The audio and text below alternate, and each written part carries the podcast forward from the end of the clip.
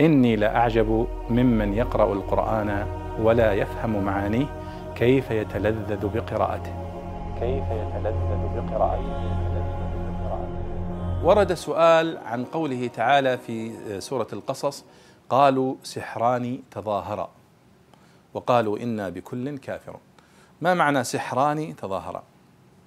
الآية من أولها يقول وقالوا فلما جاءهم الحق من عندنا قالوا لولا أوتي مثل ما أوتي موسى. أولم يكفروا بما أوتي موسى من قبل؟ قالوا سحران تظاهرا وقالوا إنا بكل كافرون. وفي قراءة قالوا ساحران تظاهرا. فهؤلاء المشركون يقولون لماذا لم يؤت محمد مثل ما أوتي موسى؟ يعني لماذا موسى أوتي التوراة؟ كتاب واحد مرة واحدة أعطي آه، حتى نصدقه. فالله يقول أولم يكفروا بما أوتي موسى من قبل؟ فلما قيل لهم ذلك يعني آه، أنتم كفرتم بما جاء به موسى قالوا أصلا ما جاء به موسى وما جاء به محمد هو سحر. سحران تظاهرا يعني ما جاء به محمد من القرآن وما جاء به موسى من التوراة هما سحران.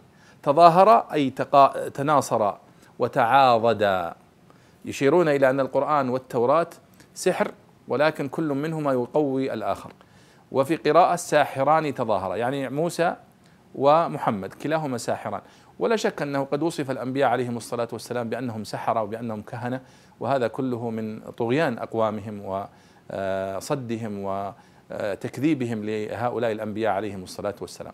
فإذا الخلاصة أن سحران تظاهرا أي سحران يقوي بعضهم بعضا يقوي بعضهم بعضا.